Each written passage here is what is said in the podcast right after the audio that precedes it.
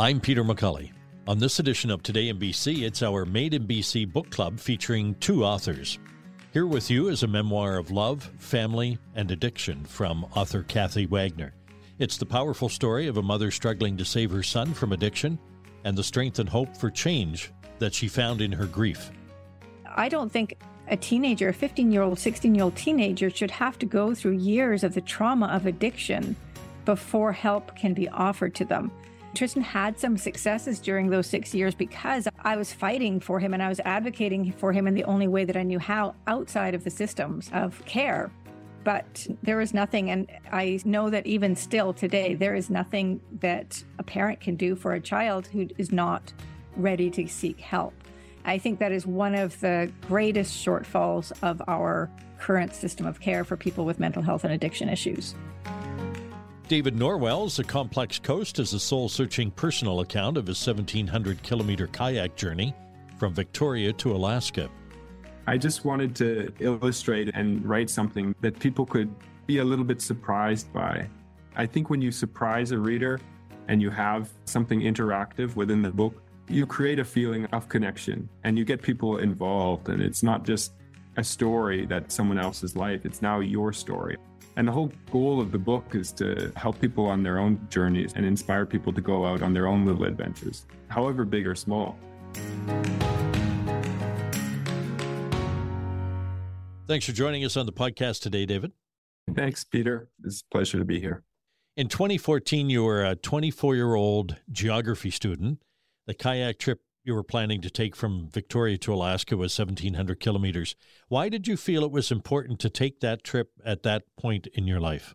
To be totally honest, I was unhappy and I was a little bit disconnected with my university experience. I was thinking that it was just all this learning inside this walled campus and that what we were doing wasn't getting outside of the box. I was also struggling with addiction a little bit. I was addicted to pornography at that time. I was thinking that I needed an intervention of some sorts. I wanted to get out and I wanted to see the coast. We live in one of the richest landscapes on planet Earth.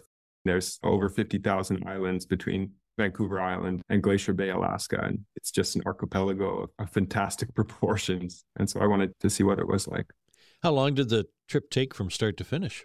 From Victoria to Glacier Bay, Alaska, it took me 90 days on the water. And that was done over two summers. The first summer I got up to Bella Bella, and then the second summer I got up to Alaska. It took some time and I would get distracted. So, like the first summer, I was also going to university and I, I didn't have a job when I left on this trip. I worked for half the summer up on Calvert Island the first summer, and then the second summer, I also ended up working half my summer in Sitka, Alaska on a salmon trawler. It was a trip, but also I had to pay for my education when I got back in September. The book is wonderfully illustrated from the front cover to the back cover. I understand you've done illustrations for a living. Perhaps not a lucrative living, but I've illustrated four other children's books actually in the Tibetan language. And so that was a really nice opportunity that I had. And this is my first kind of full project that was my own start to finish. So the writing, I even was designing my own fonts. So if you read the book, some of the handmade fonts are my own that I would have just spent countless hours looking at the ratios between A's and B's and C's. The illustrations, it's not really what I do for a living. It's something I do every day, though. So I journal, and my grandpa gave me a journal when I was 18. He said, just draw everything so you don't forget. You were a scribbler in school? But yeah, I was a scribbler in school uh, for sure because I was doodling a lot and but even if you read the book, like the illustrations are not any sort of masterpiece. They look like maybe a five or a six year old has done them. So maybe a little more refined, but there's a juvenile quality. And I think perhaps that's what makes it a little bit charming. But for me, it was just a way to explain things that I couldn't describe in words. I had so much fun writing this book because it's also an I Spy and a maze and a recipe book, and there's a crossword puzzle. And there's just a lot of things that you would say maybe children would be more interested in than adults, but I just really wanted to be playful with it. There's some really creative books coming out right now. I just wanted to illustrate and, and write something that people could be a little bit surprised by. I think when you surprise a reader and you have something interactive within the book, you create a feeling of connection and you get people involved. And it's not just a story that someone else's life, it's now your story.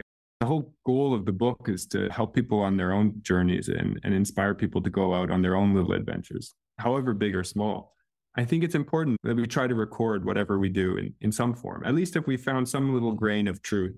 It's a beautiful process to try to write it down, even if you never publish it. The whole point of this book wasn't to publish it, was to develop my own qualities and just be a better person. Journaling can be really powerful, especially nature journaling, because it allows us to see things that we wouldn't otherwise. That's what I found appealing about it was the illustrations and the story, mm. of course. I spotted a little note on the inside that says, if you can read this outside, please do. Yeah, I think that's a good idea for all books, but especially books that are about wild harvesting and about creating a relationship with nature. One thing we're struggling with as a society right now is this disconnect, not only with nature, but also with ourselves. We're just so addicted to all sorts of different things, our phones being the most obvious example, but we're in a bit of a tricky situation, I would say. And being outside is healing. Reading outside is just a nice thing. So you're off to Alaska, you're 24 years old. When was your first solo trip in a kayak and how far did you paddle? The first trip I ever did in a kayak was from Oak Bay to Discovery Island for one night. And I had no prior experience in a sea kayak. I had borrowed my roommate's boat and I just paddled out and it was unbelievable. Like I got to Discovery Island and, and here I am only maybe not more than a kilometer from shore of this urban environment of Victoria. And all of a sudden there's great blue herons and eagles and fish and just a feeling. And more than anything, you had all this wildlife in this area that's pretty much undeveloped. I just had this feeling like, wow, this is something powerful and this is a part of what it means to be free. Your book essentially is a blueprint for anyone who wants to spend some time in a kayak from the packing list right through to navigation. That was the goal in a way, was that this is the book I wish I had when I was 16 years old. Because it gives a lot of beta and, and how to as far as kayaking, but also it just gives some translation to those feelings of coming of age and becoming an adult and dealing with a society that's just obsessed with consuming, just going through the checklists of school and then a job and then a family and then a house and then another house and two cars. And I just wanted to make something that might be relatable for other people struggling with some of the stuff I did. When you set out on your way to Alaska, were you as prepared as you thought you would be for the trip? Oh, no, not at all. I was just a kid with an idea. And more than anything, I left because I was an angsty 24 year old who just wanted to see what else was out there. I really wanted to answer the question is this it? Is, is all this pompous urban life and university ivory tower, is that the goal? Once I got out there and started paddling, I was humbled continuously. And I think that's the healing that takes place is you really start to realize your place in this world, just how small you are, how powerful these landscapes are and how old they are. So I made a lot of mistakes. I lost stuff, sunglasses and shoes, and I burnt my food over and over because I was just cooking on campfires. I started sailing the boat. And so that resulted in me flipping the boat. I probably had six times that I flipped pretty bad where I had to wet exit. And whenever you wet exit and you're by yourself on the coast, basically your clock is ticking and you're in trouble. So you have to get to shore, you have to dry off, you have to get a fire. And those experiences really held up a mirror to what I was and what this world is. You mentioned burning your food. What would you have taken along that you would have purchased from a normal food store? Most of the food was reclaimed, dumpster dived almost 90% of it, either from the grocery stores in Victoria or at the end of each university semester. All the kids in residence move out and they just empty their whole mini fridge into the garbage. So most of my food was reclaimed that way. Maybe the 10% that I went inside a store and bought, perhaps the oats, the rice, some of the other stock supplies. And then during the trip, I was harvesting whatever I could find. And that was a real learning experience too, because I didn't have much experience with seaweeds or fish and shellfish as well. I was harvesting quite a bit of seaweed in the spring. It's bountiful. You can basically just walk out on a low tide and pick the low tide line or the high tide line, throw that in your suit. I was fishing. That was an incredibly humbling experience because to kill another animal for your own sustenance, that really is heavy on the heart. And it really makes you think about this big system. And, and then you go into a grocery store after and you see this row of meat mm-hmm. of all different shapes and forms. And you realize that each one of those was also a squirming fish or, or a squirming cow or, or, whatever it was. I think food is big. And I think it's an intersection that allows a, a wedge or an opportunity for discussion about some of these bigger issues. The book is using food as a bit of a waypoint for people to come in from all different perspectives. Somewhere along your long journey, both of them, probably more than once, you ran into a pod of orcas. Actually, on my second day, my first day took me up from basically Cadboro Bay up to Pearse Island. And my second day is a beautiful passage, and right beside Victoria is Sansum Narrows. So just in between Salt Spring and Vancouver Island. And it is just gorgeous and powerful, these huge cliffs.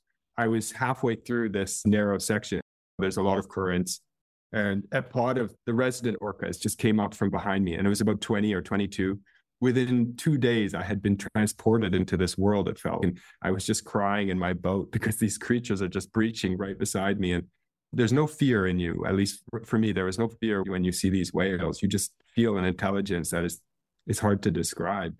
They're with me for 10 minutes and they're right beside me. And then all of a sudden they're streaming ahead and they say goodbye.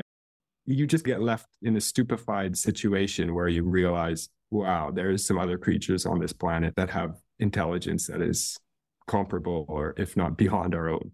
Not to mention terrified because when you're sitting in a kayak, you're basically on the water.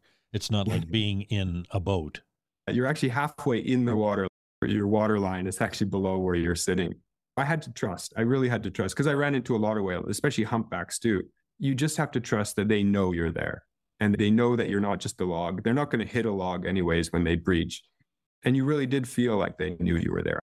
I have one comic strip inside the book, and it's about a, a humpback whale breaching maybe 20 meters away from my boat, full on half breaching. And before it did that, it came up within two meters of my boat, just breathing right beside me. And I could look right into its eye. And then it dove down.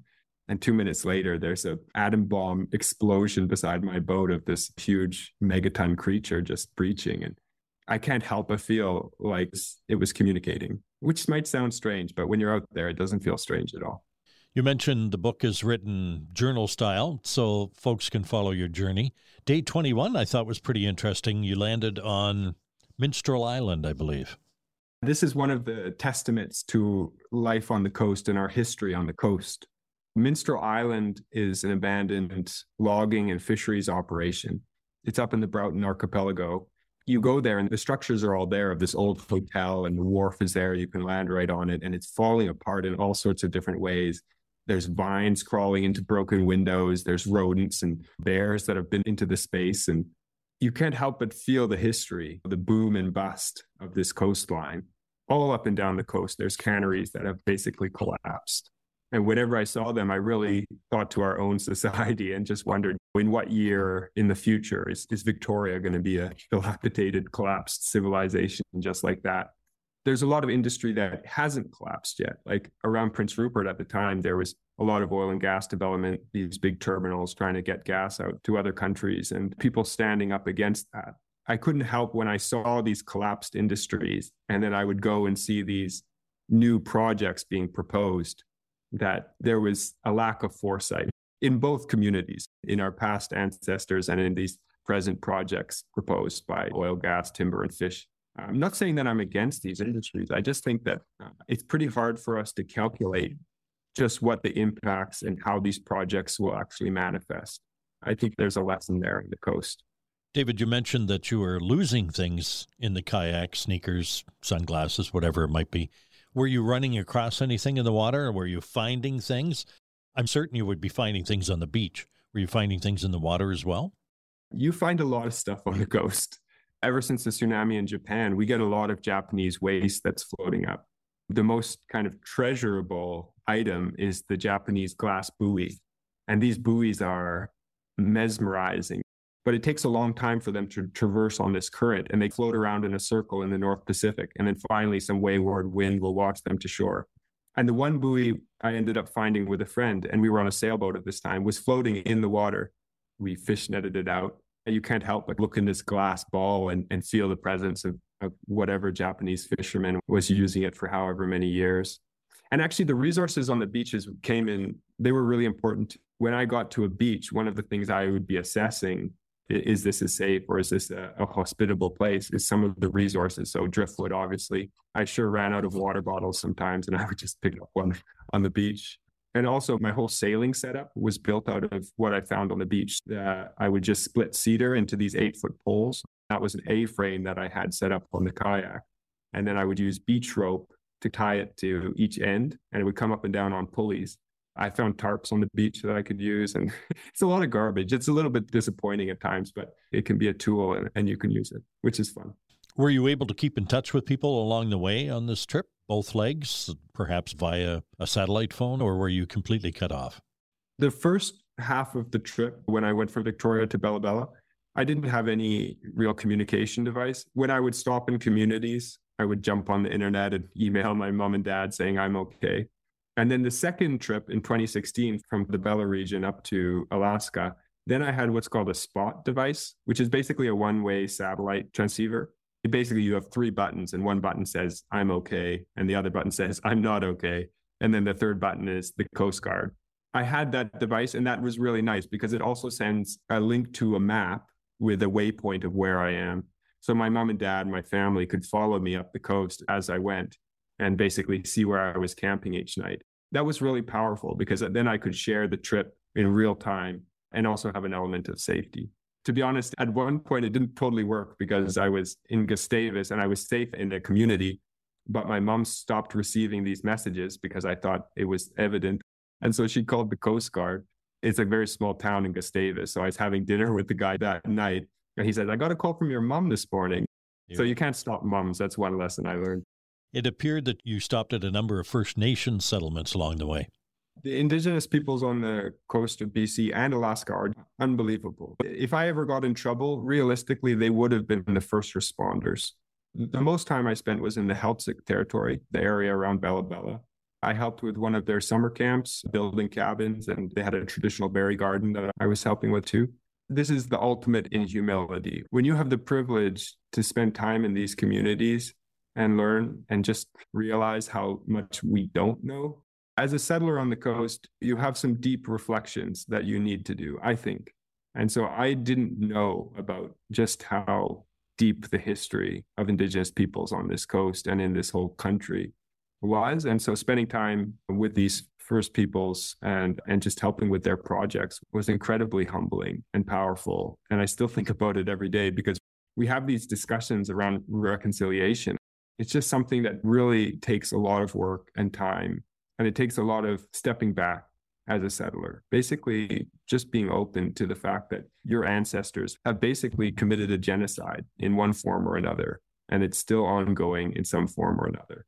And there's work to be done, and it's going to be really uncomfortable, but we need to do it. Me talking right now is uncomfortable, but it's something that we, we have to start saying out loud. I don't think everyone's going to have the opportunity to go into Indigenous people's communities and so I just feel so privileged and honored to have had that opportunity. I learned a lot. David, I'm sure you interacted with wildlife. Some probably you wish you hadn't.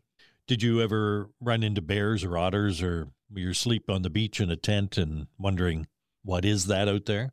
In the British Columbia part of the coastline, there are grizzly bears on the coast and there's black bears. But as you get farther north into Alaska, the grizzly bear or the brown bear population increases it's inevitable that you run into them. And mostly it would be very harmless and very amazing. I would see bears turning over boulders and eating crabs. I saw a black bear scraping barnacles one time. So these animals, and the wolves included, all those animals on the coast, they really have a different diet and a different ecosystem which they're living compared to the interior. The dramatic example I can tell from that's in the book as well is that one time in Alaska, I was woken up by a grizzly bear and it had its muzzle pressed right into the tent, snuffing. I just screamed as loud as I could. I was terrified. And I just banged on the tent and it was scared. So it just bolted off. I didn't want to get outside the tent. But eventually I thought, okay, I have to assert my territory. So I got outside the tent and I started peeing on, on different landmarks. I set up my sail of my kayak on the shore. So it's a scarecrow. And I didn't know what to do in that situation. But I probably was just curious what's this big marshmallow doing on my beach? So mostly I was lucky, I think. And now thinking about it, I didn't have bear spray with me. That's something I should have carried. I was pretty under equipped in a lot of ways, but there's a lot to eat on that coast. So unless you really go into a place or are really unlucky or are there later in the fall after the salmon have stopped spawning, it's not like bears are looking to eat humans, but it was pretty humbling to be in the presence of these big creatures. David, when you meet people who have read your book, what's usually the first question you get? They usually ask really practical questions. What about the tides and currents? Or where did you get your fresh water? On the mental side of it, they ask, weren't you lonely? And it's pretty nice, those questions, because they all have answers. The last one about loneliness is something that I think we all identify with, even if we haven't done some kayak trip for two summers alone. We all deal with it. Sometimes we can be in the most crowded place and feel lonely or by ourselves. I think it's powerful to have that experience where you're in solitude and then you come back to society and you can share a bit of that experience because it's something that's incredibly human and it's something that we're dealing with more and more. It's been six years since you completed your journey. Looking back, how do you think the journey impacted your life moving forward? One thing I can say is that the trip wasn't the golden pill. It didn't save me. I thought really I was going to go on this trip and it was just going to cure me of my kind of wild mind and my addiction and my discontent with modern society. And I'd come back. But really, it was just an ego boost. It's a very colonial story. This white guy paddling up the coast in a boat.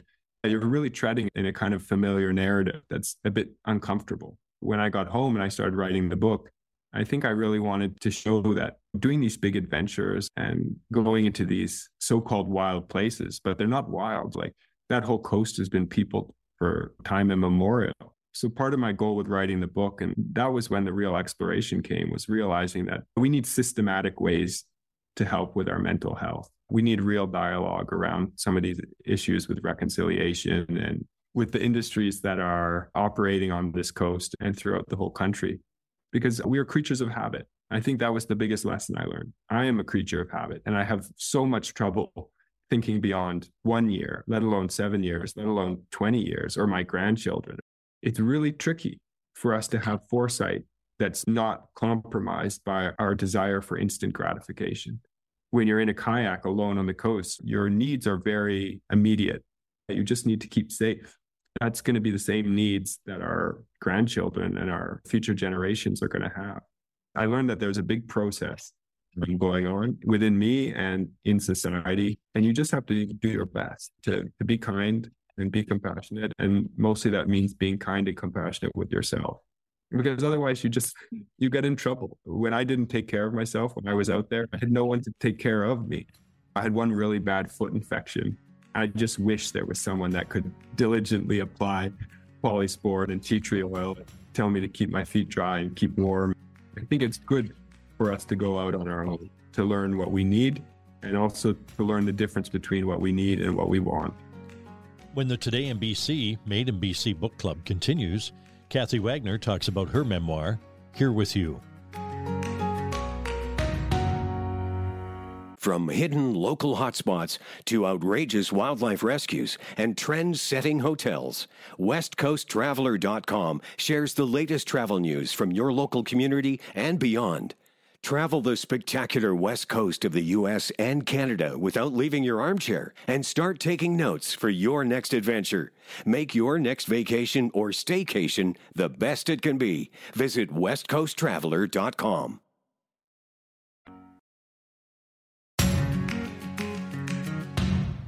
Thanks for joining us on the podcast today, Kathy. Thank you so much for having me. Your memoir, entitled Here With You, is a, a story of love, family, and addiction when your son Tristan died of an accidental fentanyl overdose. You started experimenting with drugs at age 14.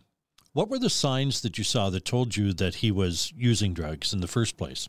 Yeah, there was a progression for sure. When he was first experimenting with drugs when he was 14. It started with weed and he was smoking a lot of weed. He was not the kind of kid who kept things secret. He would come home smelling like weed and I'd say, What are you doing? And he would admit to it and just roll with the consequences.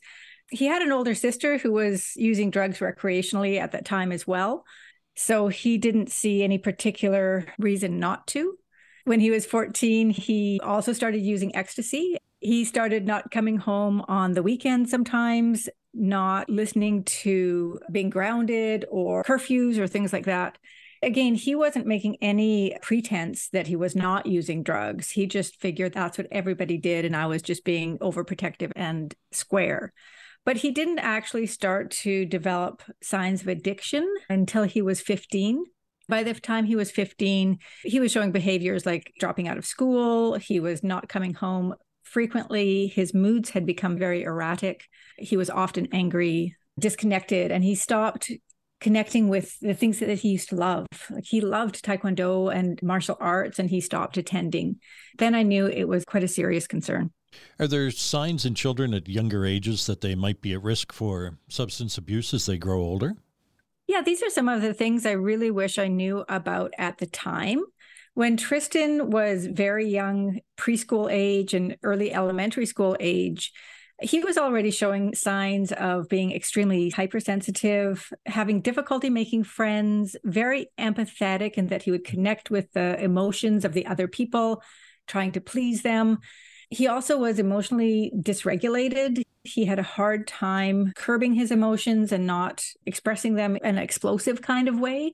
All of those things together don't necessarily speak to being at risk, but together with a family history of addiction and substance abuse, those things together are risk factors for sure. He also showed signs of being ADD, which he was later diagnosed for.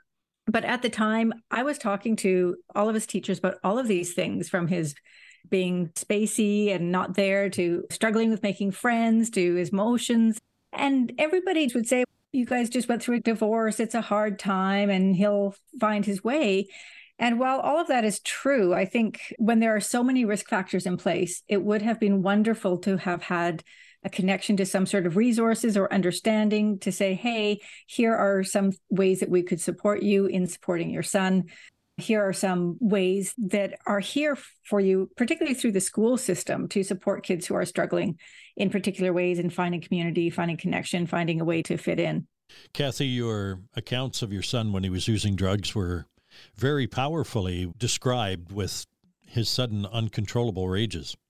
I think that mood swings are very common in people who misuse substances, particularly stimulants. Tristan's drug of choice was cocaine. For people who use stimulants such as cocaine or crack or meth, mood disorders is part of their environment, it's part of the world and part of the world that people who love them have to experience. As I mentioned, Tristan wasn't particularly regulated with his moods anyway, even at the best of time. He had to work really hard to refrain from being overly emotional in all aspects. He was the most loving, joyful person on the planet. And he also struggled with depression and anger and a range of emotions. So, together with drug abuse and the ups and downs that go along with that, there were some pretty stormy days for sure at home that were pretty hard to live with. You mentioned that Tristan had dropped out of martial arts or stopped attending. And I found the story of taking your son to China, I think at age 15 or 16, to further his study of martial arts really interesting. Not only the accounts, of course, of the culture shock in which both of you went through in terms of living life in China, but how all of that translated for your son in his recovery. That was something I will always be very proud of really is the creative problem solving that went into trying to find some sort of environment where my son could thrive despite the fact that he was struggling with addiction and that there was absolutely no help to be found for him at home through the healthcare systems or the treatment centers. I ended up trying to tap into the one thing that he still loved, and that was martial arts even though he had started to lose interest in attending that at home, his passion remained always to be a master martial artist. When I was able to find a place that would take foreign students over in China, and it was very much like the Kung Fu Kid, only set in China, it gave him pause. He was not convinced right away it was something he wanted to do, but it was also too good for him to pass up, even if it meant he had to give up drugs for a while. So that's what we did. We went over when he had just turned 16. And I stayed with him for the first five weeks there to make sure that it was a good place for him and he was safe and he was doing well and healthy. And it was the best possible place for him because he was doing something he loved. He was physically active eight hours a day, five days a week. He was surrounded by community of teenagers, early 20s, but who were all there for adventure and fitness. It gave him that period of time where he was able to grow and develop his brain without being impeded by drugs. He still had and was showing some symptoms of addictive personalities and addictive character traits, but he was able to do that drug free, that it didn't impede his growth as much as when he was using drugs. The other thing about him in China is it gave him a chance to be successful. It gave him a chance to find the thing that he really connected with and experience what it felt to be really good at something and to shine and to be healthy. I knew he would always have that to come back to. He would always have that success, no matter where else his addiction might take him in the future. He would have that to always to hold on to and come back to. Kathy, you joined a support group so that you would have advice and people to lean on. And there was an interesting quote when I was reading the book that I jotted down your job is to make sure he doesn't pull you down with him. Could you talk about that? That quote actually comes from a friend of his counselor. I got together with him to ask his advice about what I should be doing with Tristan. His advice mirrored everything else I had heard from all of the other experts in treatment centers, which was basically there's nothing that you can do for Tristan until he's ready. All you can do is try to save yourself.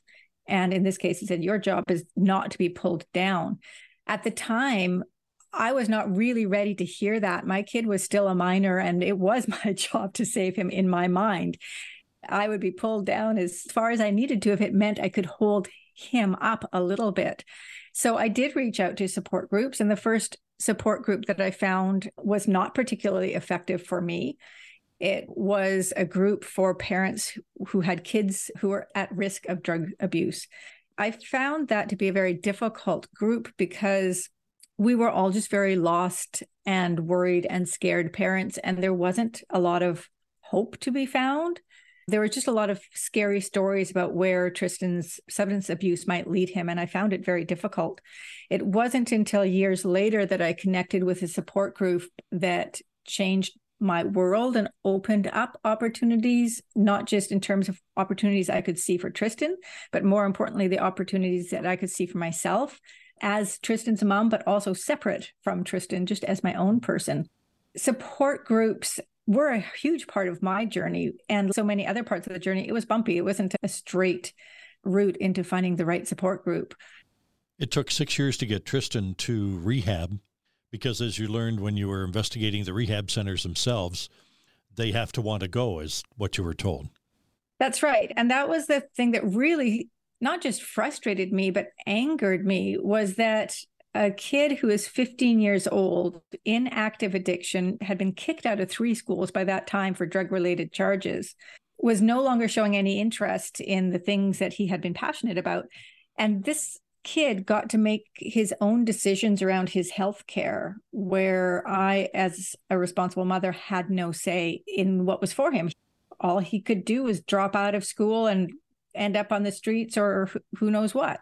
To me, that remains something that really angers me. I don't know exactly what the answer is, but there absolutely needs to be some way that parents can get help for their kids when they are so clearly struggling. And one of the symptoms of drug addiction is they don't want to get better right away. They don't know how difficult it is for them. They just want to not feel bad. And the things that help them to not feel bad is using drugs. It takes years sometimes, but I don't think a teenager, a 15 year old, 16 year old teenager should have to go through years of the trauma of addiction before help can be offered to them. Tristan had some successes during those six years because I was fighting for him and I was advocating for him in the only way that I knew how outside of the systems of care. But there was nothing. And I know that even still today, there is nothing that a parent can do for a child who is not ready to seek help. I think that is one of the greatest shortfalls of our current system of care for people with mental health and addiction issues. I wanted to go back to something that you said. When Tristan decided he was ready for rehab, you then concentrated on your recovery. It definitely ended up that way, but that was not intentional by a long shot. When Tristan entered recovery, he was fortunate enough to end up in a treatment center that worked very well for him and that provided a parent support group for the parents. And I attended the parent support group because I was continuing to be a deeply invested parent and I wanted to learn more about what was this recovery like for him? What was this treatment center like? What was going to be expected? How can I be a better parent for Tristan in recovery? While that was my intentions, what happened is over time, I was sitting in this room regularly with all of these other parents or siblings or grandparents, but family members of people who had loved ones in addiction recovery.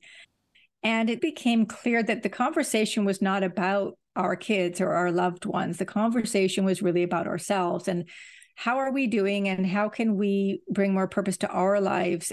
How can we live the life that we want to live separate from our children, regardless of what our children are doing, whether they are well or whether they are relapsing or whether they are using drugs, or unfortunately, which happens with so many of us and happened with Tristan, even if they happen to die from their addictions and what is the current drug toxicity crisis there is a way to be well. And that was the focus of this particular support group that i entered into inadvertently when tristan went into recovery. And it started me on what i think of as my own recovery journey. I had a lot of learning to do and a lot of healing to do after living with years of not just Tristan's addiction, but my older daughter struggled with addiction issues. Addiction has been part of our family story for generations. And there are so many things that I was not even aware of in terms of alternative methods of coping with things and healing and focusing on myself. I was just very much invested in Tristan's well being to the point of completely ignoring my own that was an unexpected experience of entering my own recovery journey, for which I'm very grateful. The skills that I learned focusing on myself during that time are the same skills that helped me to continue to breathe during the early months and years of grief after losing Tristan as well. Your son kept journals and workbooks, which you talked about and share in the book, and they're very powerful stories. Reading those give you a, a clearer understanding of what was happening? They did for sure. And it's a clear understanding that not every parent wants to have. I know many parents struggle with the idea of their son passes away, particularly after years of addiction, and you know that their life was not always easy. But do you really want to know the details? Do you open those journals and read them, or do you not? I think that there are probably some arguments and debates either way, ethical or not. In my case, I didn't really feel like I had a choice because I had such a deep need to understand my son, good or bad, and everything in between. I just really needed to know what his life was like, what his experiences were like. There were lots of parts of his journals that were absolutely joyful because, as I said, he brought a lot of joy to people and he was passionate about all of the things he was passionate about. Recovery was one of them he was so proud of himself in recovery and he helped so many people. And I read about those parts as well. But there was trauma in his journals. He wrote about trauma that he had experienced that I was not aware of. He wrote about trauma that he perpetuated in his addiction that I was not aware of.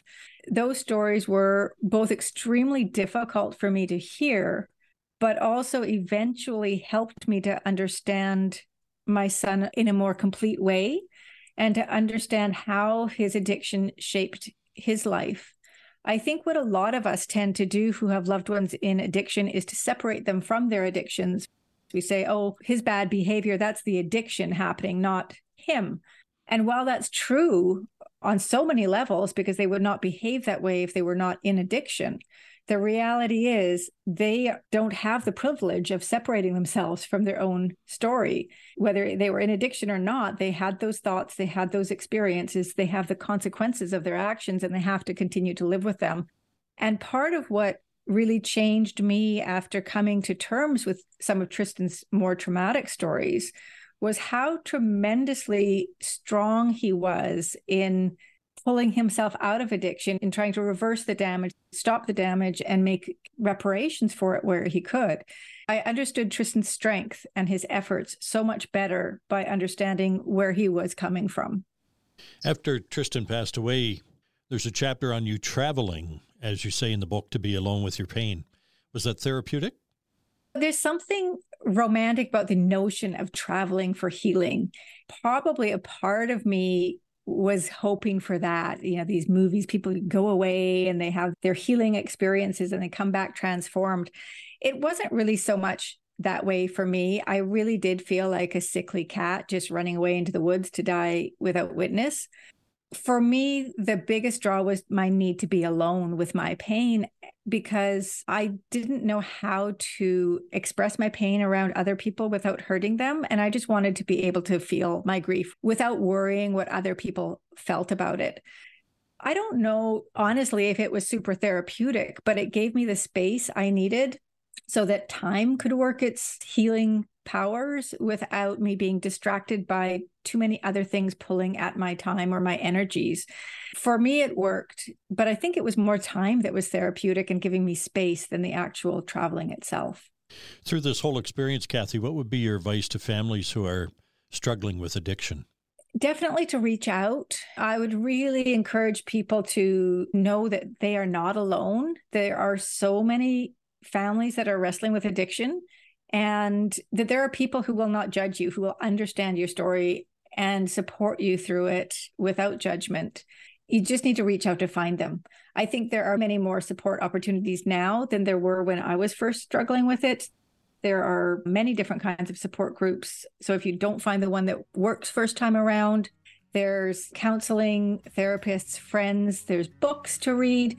There's all sorts of ways to feel connected. My advice would be for people to know that they do not have to be alone in this, that people who have not experienced it directly cannot really understand what it's like. So I would encourage them to reach out to people who understand either professionally or through lived experience.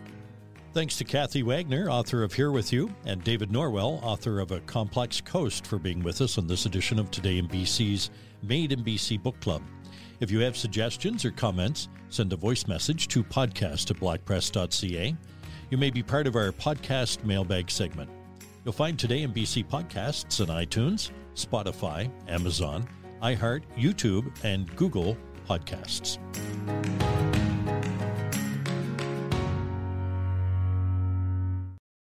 From the latest community news to informative, entertaining reads for travelers and the cannabis curious. Just visit your local Black Press Media community newspaper website to sign up today.